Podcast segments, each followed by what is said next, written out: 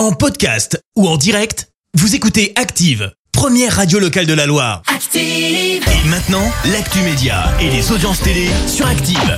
Avant tout, la chronique télé avec Clémence Dubois Texero. Et pour débuter, ben, on parle audience et c'est Colanta qui a été leader hier soir. Et oui, TF1 s'est imposé avec un peu plus de 4 millions et demi de personnes hier soir derrière leur télé pour voir l'exclusion de Théora du jeu. Ça représente 22% de part d'audience.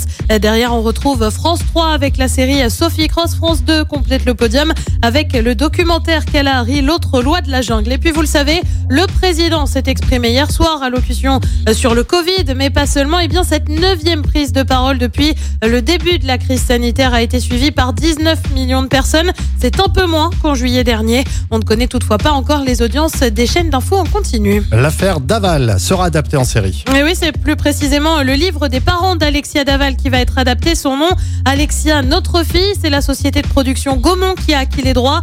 On le rappelle, la jeune femme a été tuée en 2017 par son mari Jonathan. La série devrait comporter six épisodes d'une cinquantaine de minutes. On ignore encore euh, quand elle verra le jour. Et puis une bonne nouvelle pour ceux qui ont regardé la saison 1 de Squid Game. Et oui, c'est la série événement de Netflix. Eh bien, elle aura bien une saison 2, confirmation faite euh, par son créateur. Alors, pas de tournage hein, pour le moment, mais le créateur serait en train de l'écrire. On le rappelle, Squid Game, c'est 132 millions de personnes qui ont regardé la série dans les 23 premiers jours de sa sortie. Alors, il y aura une, une deuxième saison, certes, mais pour l'instant, c'est juste l'écriture, quoi, c'est ça. Ah bah, faut le temps que ce soit fait, monsieur. Ah oui, non, mais il y en a Bah, pour combien de temps, là? Il y en a pour combien de temps, là? Il y en a T'es pour trop deux ans, que veux-tu que je te dise Aïe, aïe, aïe.